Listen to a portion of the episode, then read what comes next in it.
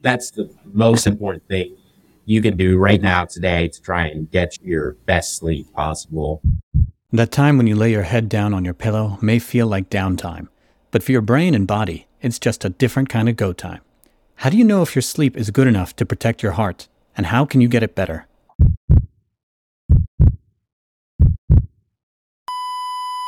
C P R. It's what happens after someone dies as a last-ditch, high-intensity effort. Unlike the movies, it usually fails. What if we used that drive while we're still alive to heal ourselves? Welcome to C P R for Life, where we help you understand how to reclaim your health by changing your everyday life. I'm Doctor Sagar Doshi, board certified in both lifestyle and emergency medicine, and certified health coach.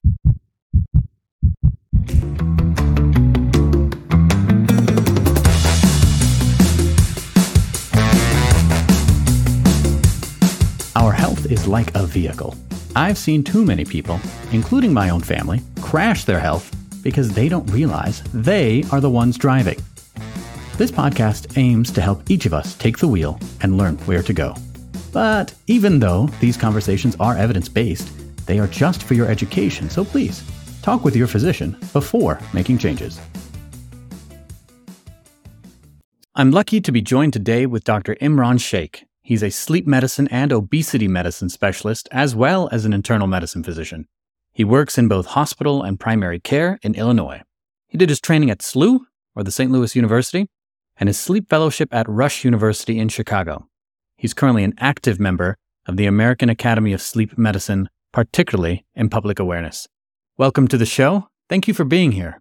Well, thank you so much for having me. So many problems with sleep, so many problems with weight, that just leads to so many other problems. So happy to discuss more with you today. Yeah. So right as we get in, just one question I like to ask people is, what is your definition of health?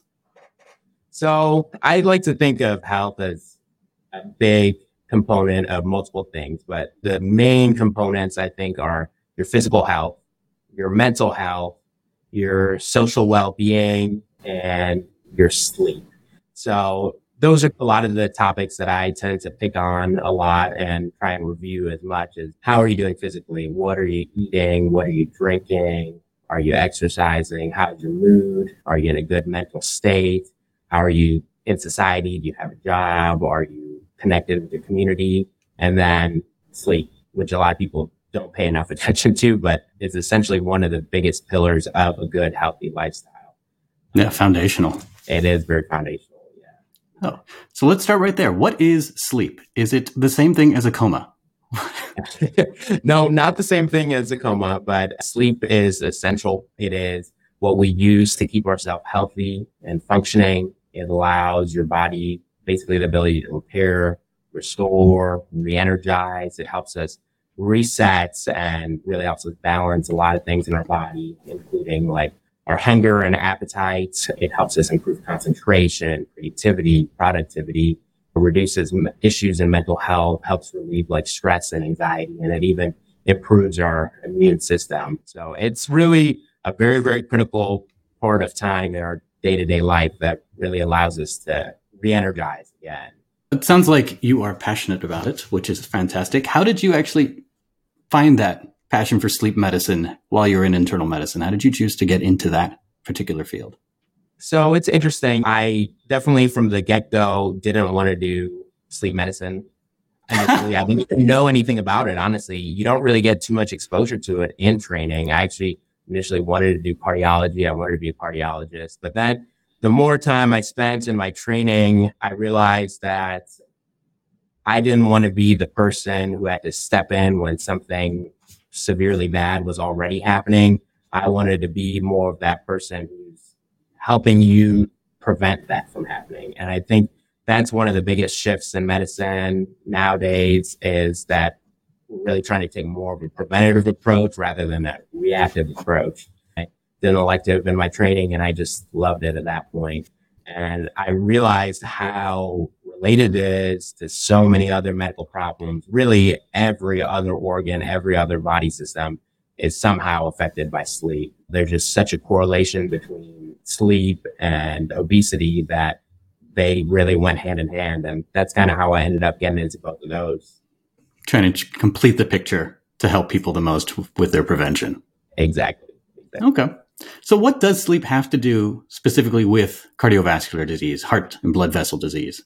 So multiple things. It's there are multiple different sleep disorders, so you kind of have to break it down a little bit. But in general, poor sleep quality and poor sleep duration has been linked to quite a few cardiometabolic risk factors, most commonly things like high blood pressure, obesity, diabetes, coronary artery disease, where you're having artery buildup. And there is a high rate of death among patients with heart disease who are having sleep problems as well, too. What do you mean by that? The high, people with heart disease, if they start sleeping worse, they end up dying more? Or people who are basically getting worse sleep are more at risk of death from heart disease, essentially. How much more of a risk is poor sleep for that and heart disease in general? It's essentially two times, two times. Oh, wow. That. What we tend to estimate. So the mechanism and what they think is going on is that lot most commonly we talk about things like obstructive sleep apnea. We're having pauses in breathing in the middle of the night. If you're ever pausing and breathing and having trouble getting oxygen into your lungs and into your, your body, that causes strain on your whole body, but especially your cardiovascular system. And it causes a strain on the heart. So that makes your heart beat faster at times. It can cause you to have increased blood pressure. It can cause your heart to go into an irregular rhythm. And a lot of times these things are happening without us even knowing. We're asleep. We don't even know what's happening.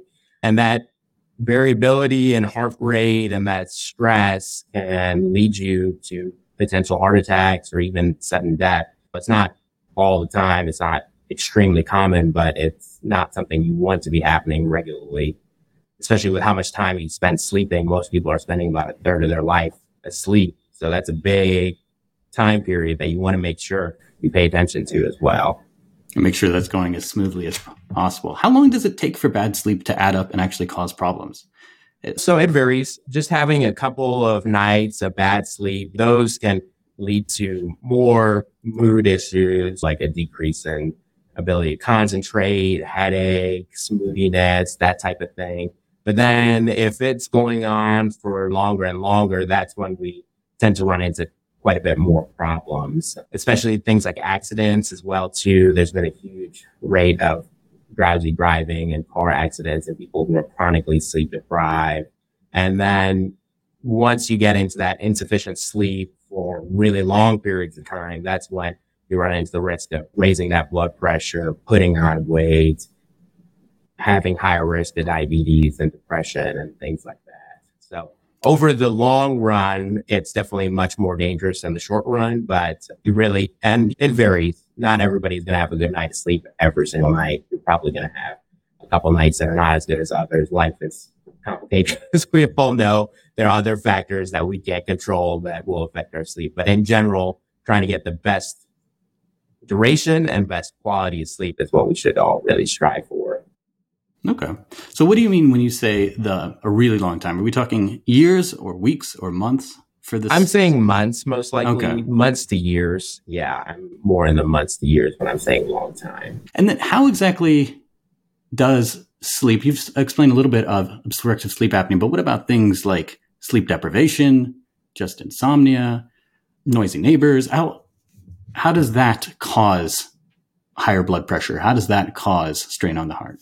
So it's a little bit different. So things like insomnia and sleep duration, there are more risks of heart failure linked to insomnia. So trouble and trouble falling asleep and staying asleep, that's really what insomnia is. It can be either or both.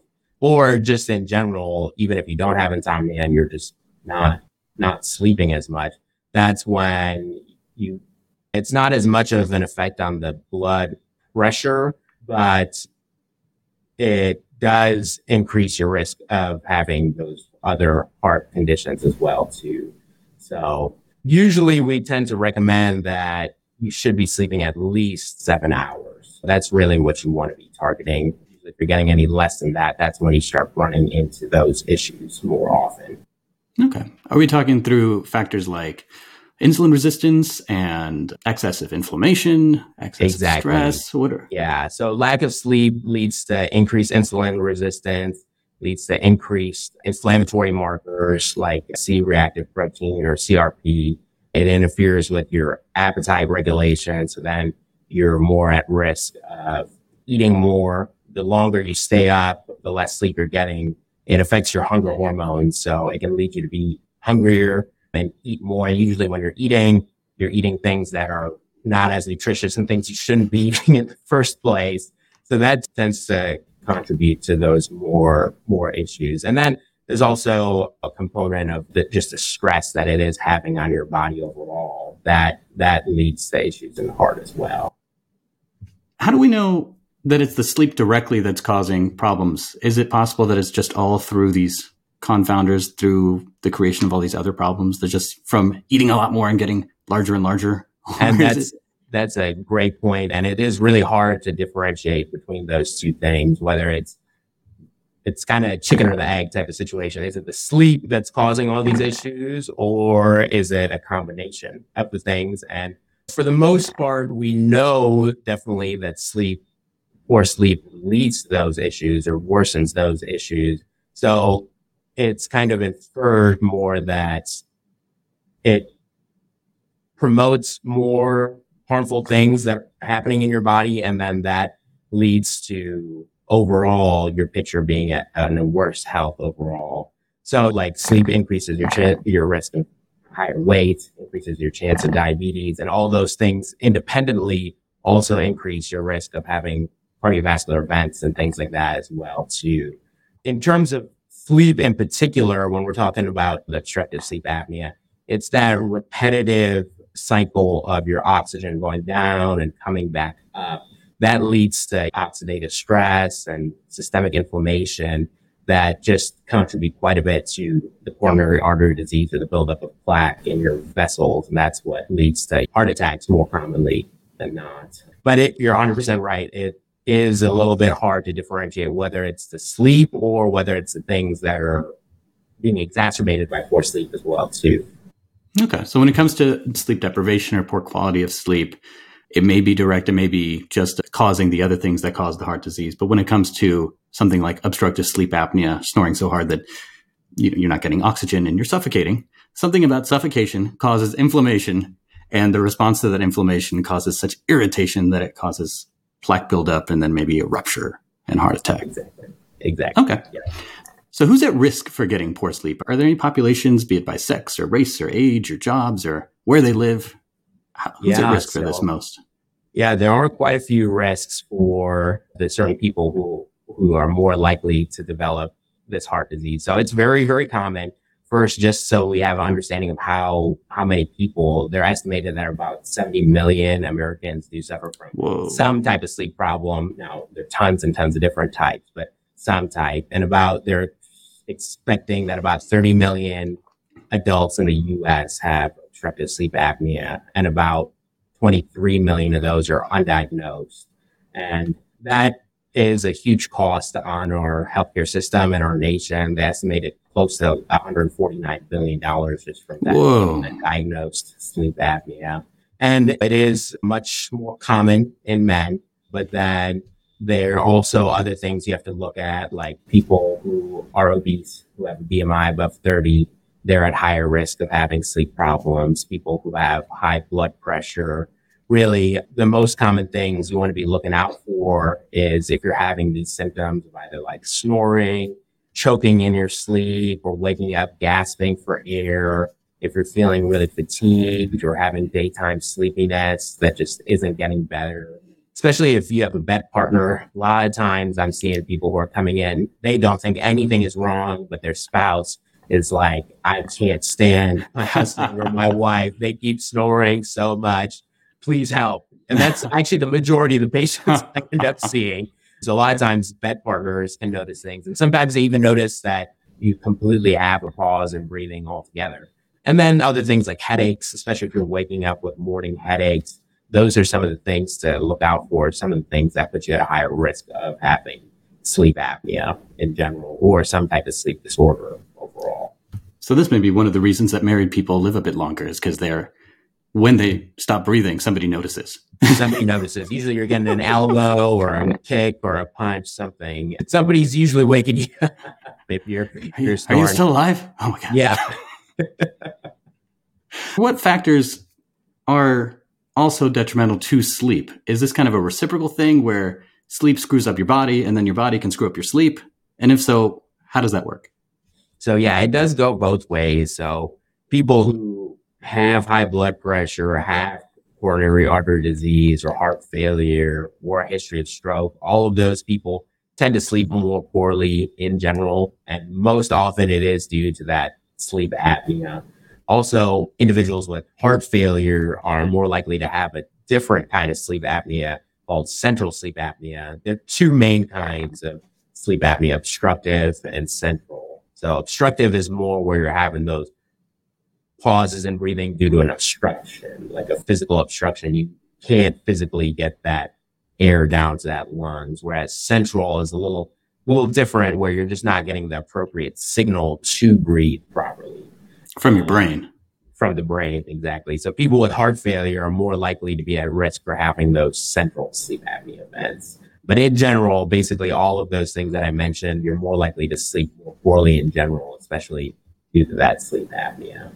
Okay. We should probably define heart failure as the heart not pumping as efficiently and things backing up or building up as far as fluid loads. Exactly, exactly. I, I know that your heart just isn't able to pump out as well as it normally does, or that it's not able to fill as well as it normally would also. But yeah, those would be the two main things for that heart failure. So why do people with heart failure end up having more central sleep apnea? Do we have a reason? It's a little complicated. It is definitely much more complicated than obstructive sleep apnea, I would say, and quite a bit harder to treat, I'd say. But there are a lot of new things coming out to help these people with central sleep apnea. Usually it comes down to either something related to the brain, something related to the heart, or some type of medication. A lot of times the opioids and narcotics can really suppress your drive to breathe. So not fully clear what it always is. And usually the best treatment is to treat the underlying issues, whether that be a heart issue or a brain issue or a medication, and getting off that medication. That's usually the first step and the first thing you want to target. Sometimes that's not enough. Often that's not enough. And you should really work on fixing the central sleep apnea as well. So you want to target both at the same time. All right. When you say brain issue or heart issue, what kind of conditions are you talking about? Yeah, brain like strokes and any type of degenerative disorder, essentially. And then for heart, mainly the heart failure on that. Okay. So degenerative disorder like Alzheimer's and other kind of dementias where not enough blood flow to the brain. And exactly. That sort of thing. So I'm just wondering, we've got we've got R E M sleep, we've got non-R E M sleep, we've got different stages of sleep, we've got central apnea, obstructive sleep apnea. By changing what's getting screwed up, whether we're missing out on non-R E M and deeper sleep or we're missing out on R E M sleep, is something there leading to specific kinds of other problems? For example, if we're not having a R E M, enough R E M sleep, we're going to get this kind of problem. Not having enough deep sleep, we're going to get that kind of problem. There definitely is a big difference in all the phases of sleep. So we definitely, R E M sleep is your rapid eye movement sleep. That's kind of your deepest level of sleep that we try and get the most of as possible. That we try and maximize as much R E M sleep as we get, as we can get. And the more interruptions or awakenings we have in that R E M sleep, the more issues we, we tend to have. When you're in R E M sleep, you're actually much more likely to have obstructive sleep apnea events or just sleep apnea events in general. So usually when we're doing, when we're testing people and seeing what's happening, it's very common that if you're going to have those pauses in breathing, it's going to happen in that R E M, R E M period. Now, there are other sleep phases as well too, some of the lighter stages. Just in general, there's awake, there's stage N one, N two, and N three. Those are some of the other lighter going to deeper phases of sleep. And then R E M sleep, which is what we try and get as much of as possible. That's the most regenerative. So usually if you are waking up more in your R E M sleep, that tends to lead to more and more issues. I, unfortunately, I don't think we have enough good data to say, are you more at risk of having like a cardiac event if you're waking up more in R E M versus the other stages? But just the general principle is you you try and get as much R E M sleep as you can and try and keep that as uninterrupted as you can. And it does take time to get into R E M sleep, but for most people, it's not instant. There are definitely some people, like people with narcolepsy, who get into R E M sleep very, very quickly. But in general, the vast majority of people, they take about ninety to one hundred twenty minutes to get into R E M sleep. And then you don't stay in that phase throughout the whole night. You'll stay in it for a certain amount of time, and then you'll kind of cycle in and out of it through the night. So there'll be different periods throughout the night where you're getting into that R E M sleep, and trying to stay in that is probably one of the most critical things. But when you have those pauses in breathing in the middle of those R E M periods, a lot of times those will push you out of it and then really interrupt your sleep in a, in a poor way. And we're going to infer that that's one of the mechanisms that's leading to all these issues, is waking up from the middle of R E M sleep. But unfortunately, there's not too much good data about that. I remember reading a while ago that deep sleep, or the non-R E M sleep, is actually the more kind of regenerative healing portion of the, in the physical sense. And then R E M was more of the memory version. And it was thought that the deeper non-R E M sleep was more valuable. So no, I definitely don't want to paint the picture that the other phases of sleep are not as important. The N three and N two, those are definitely very regenerative as well, too. Those are a lot of that rest and rejuvenation comes from that. But, the, and you're you're right as well, too, that the R E M sleep is more for that memory function as well, too. So definitely don't want to paint the picture that the other phases of sleep, like N three, is also very critical as well, too. That's probably the deepest phase of sleep other than R E M as well too. So very important to get those as well too. And usually you'll kind of bounce back and forth between those phases. So yeah, definitely, but you're right about that also. All right. So unfortunately what you're saying is there's no part of sleep that we can just do without. Is that what I mean? Exactly. Yeah. There is no part of sleep that you can do without. You really want a good balance. And they're broken down, their recommended ranges, how what percent of your total sleep you should be in each phase and things like that, but you definitely don't want to skip out on any of them. Okay. Oh, that's unfortunate. All right. So we need about seven hours of sleep, as you said earlier. Does that change between different kinds of people? Is that the same? Men, women, ages, ethnicities? Mainly ages. Okay. This is for adults, that you really want to be sleeping more than seven hours on a regular basis for adults.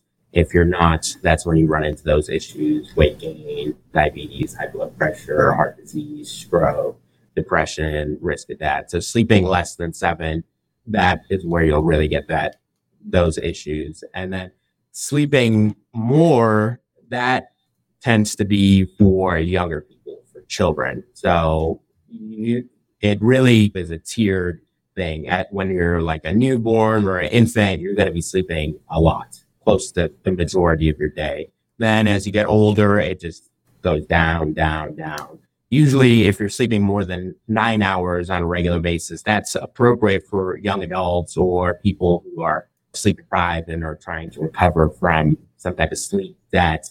But usually adults, seven and above, children, usually much higher, usually nine or above for any type of child. Okay. So if I'm a healthy person, or am I a person with heart disease, does it matter if I'm sleeping too much? It doesn't necessarily. It's not going to lead to too many problems, not nearly as much as the sleep deprivation. Sleep deprivation is definitely worse than oversleeping, but then you can run into some issues as well too with sleeping too much. And those aren't necessarily health related, I'd say, but more society oh. is that if you're, some people are sleeping too much, it may be hard for you to function at a day job if you have to fit within those certain hours of the work window. In that type of sense, that can be more problematic as well. But in general, usually the bigger issue is the sleep deprivation rather than oversleeping.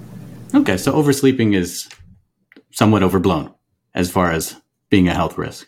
Yeah, yeah. All right, good to know. Not that any, not that many people are lucky enough to have that problem.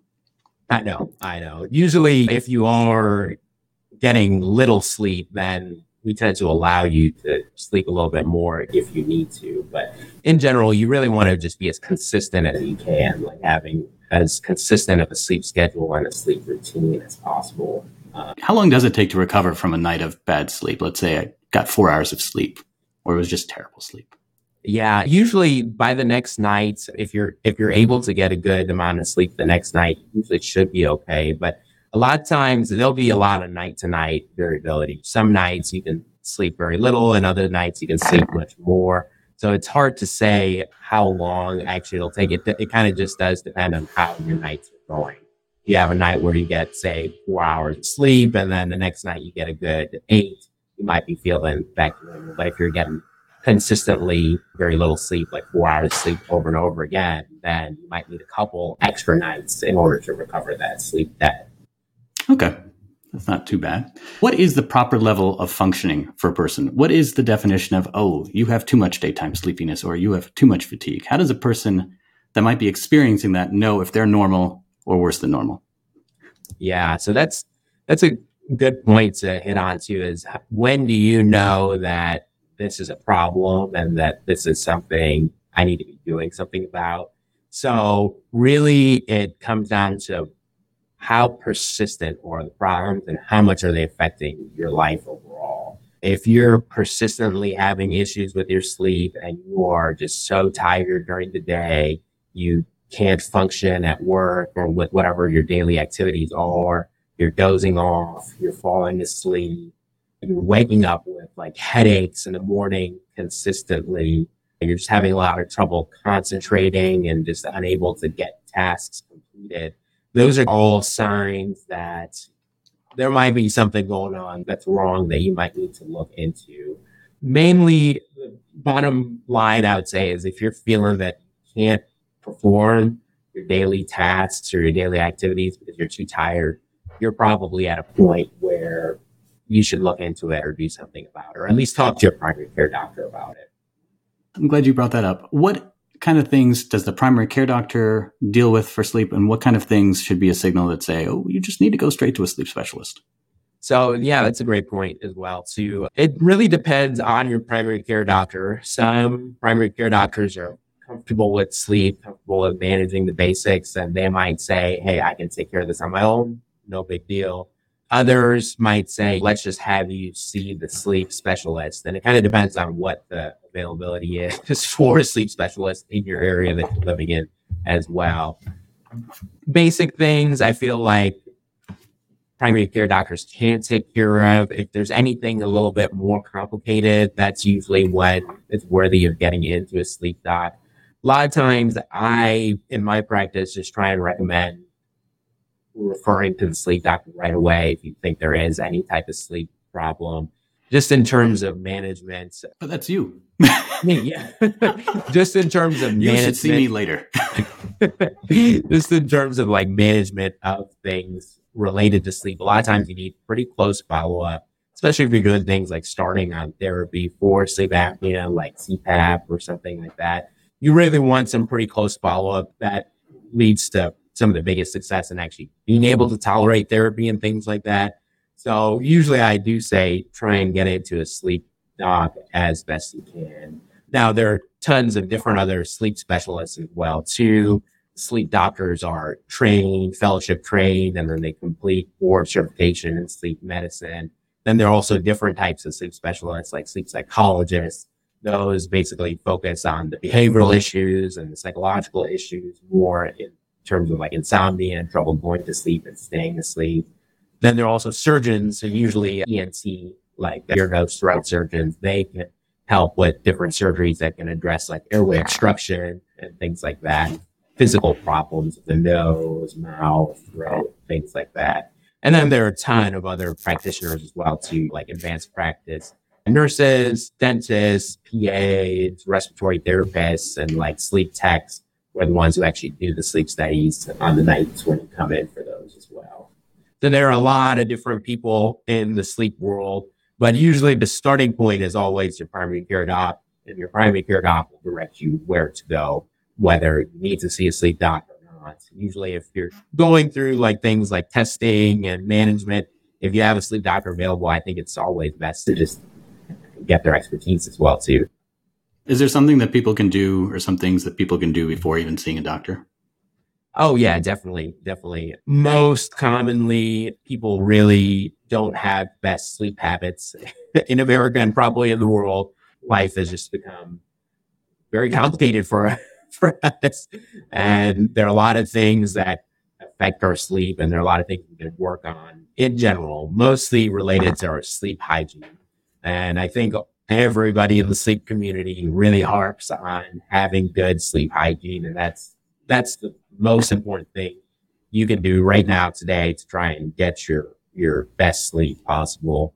A lot of people don't have set bedtimes or set wake times.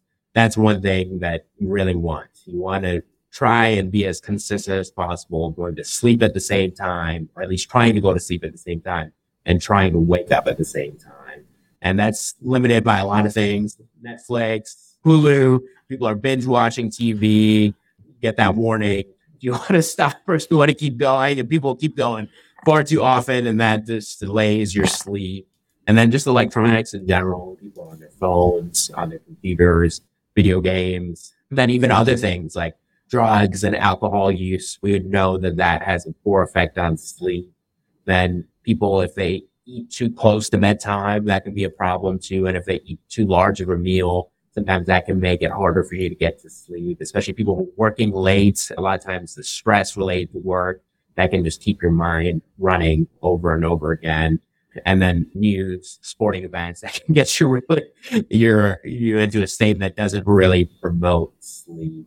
So really you, you want to focus on a couple main things, which is really getting that set schedule, very consistent sleep schedule, going to bed at the same time and waking up at the same time, whether that's on weekends or weekdays. And that really just helps your body get into a very good routine. And then at least allowing yourself a window to get that seven hours. If you have like a set time, bedtime and wake time, then you know you'll at least have a window of opportunity where you hopefully could get that seven hours.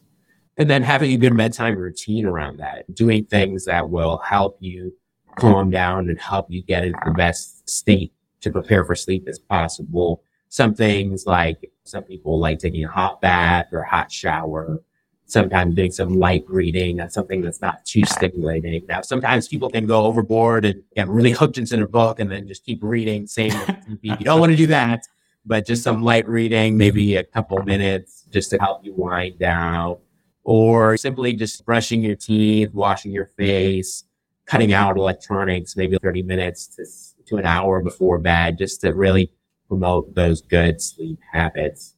I told people two hours, but I, I know, I know what's realistic and what's not. So that's, that's what I like people to shoot for.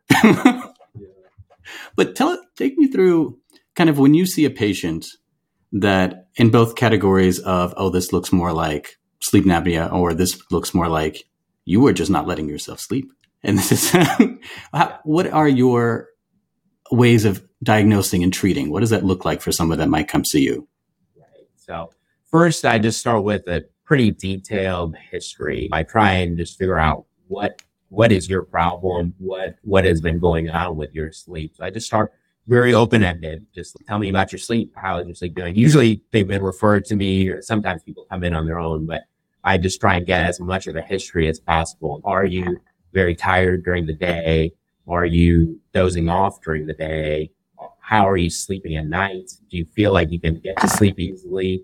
Do you feel like you can stay asleep easily?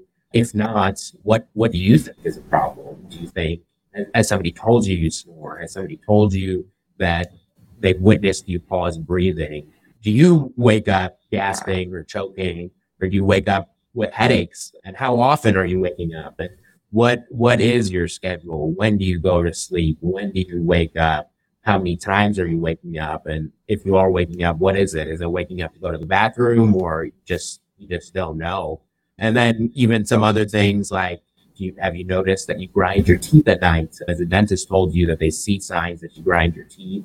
Or are you very restless? Do you feel like your legs are restless when you're trying to get to bed and that just won't let you get to sleep? just I'm kind of feeling out to see if there's anything that kind of guides me in the right direction in terms of what the next steps are. And then, what have you done about this previously? Have you seen anybody else about this? Have you talked to anybody else about this? Have you had any sleep testing or sleep studies before about this? More often than not, if there's any concern of any type of sleep apnea, we're most likely going to recommend a sleep test, a sleep study. Traditionally, they were all in lab-based studies where you basically come in and spend a night in the sleep lab.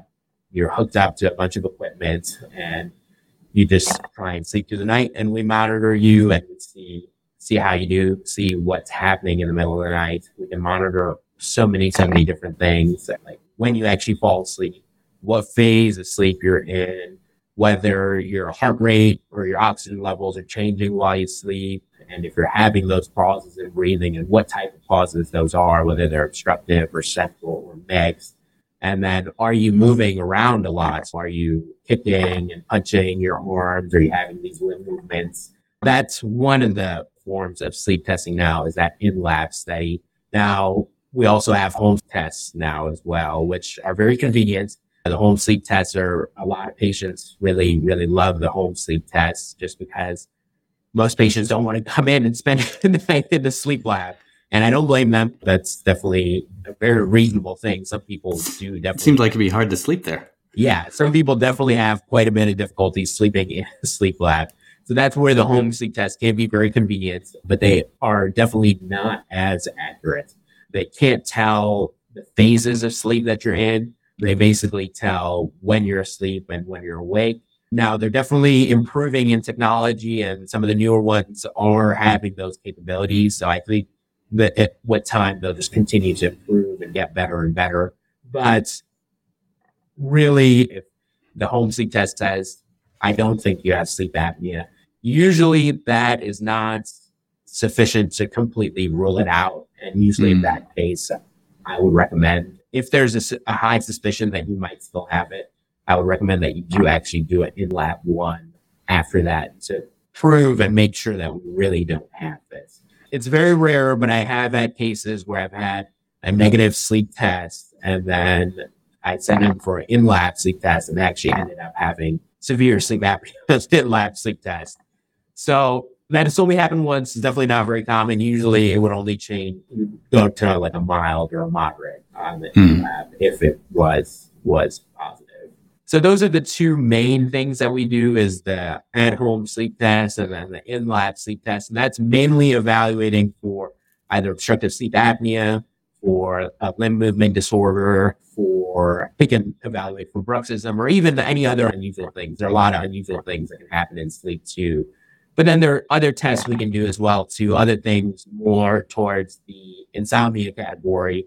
So that would be more things where you're tracking along. So something like a sleep diary, that's basically like a handout that you fill out or a phone app that you just report in, where you are just tracking what time you go to sleep at, what time you wake up at, and how many hours of total sleep you think you get.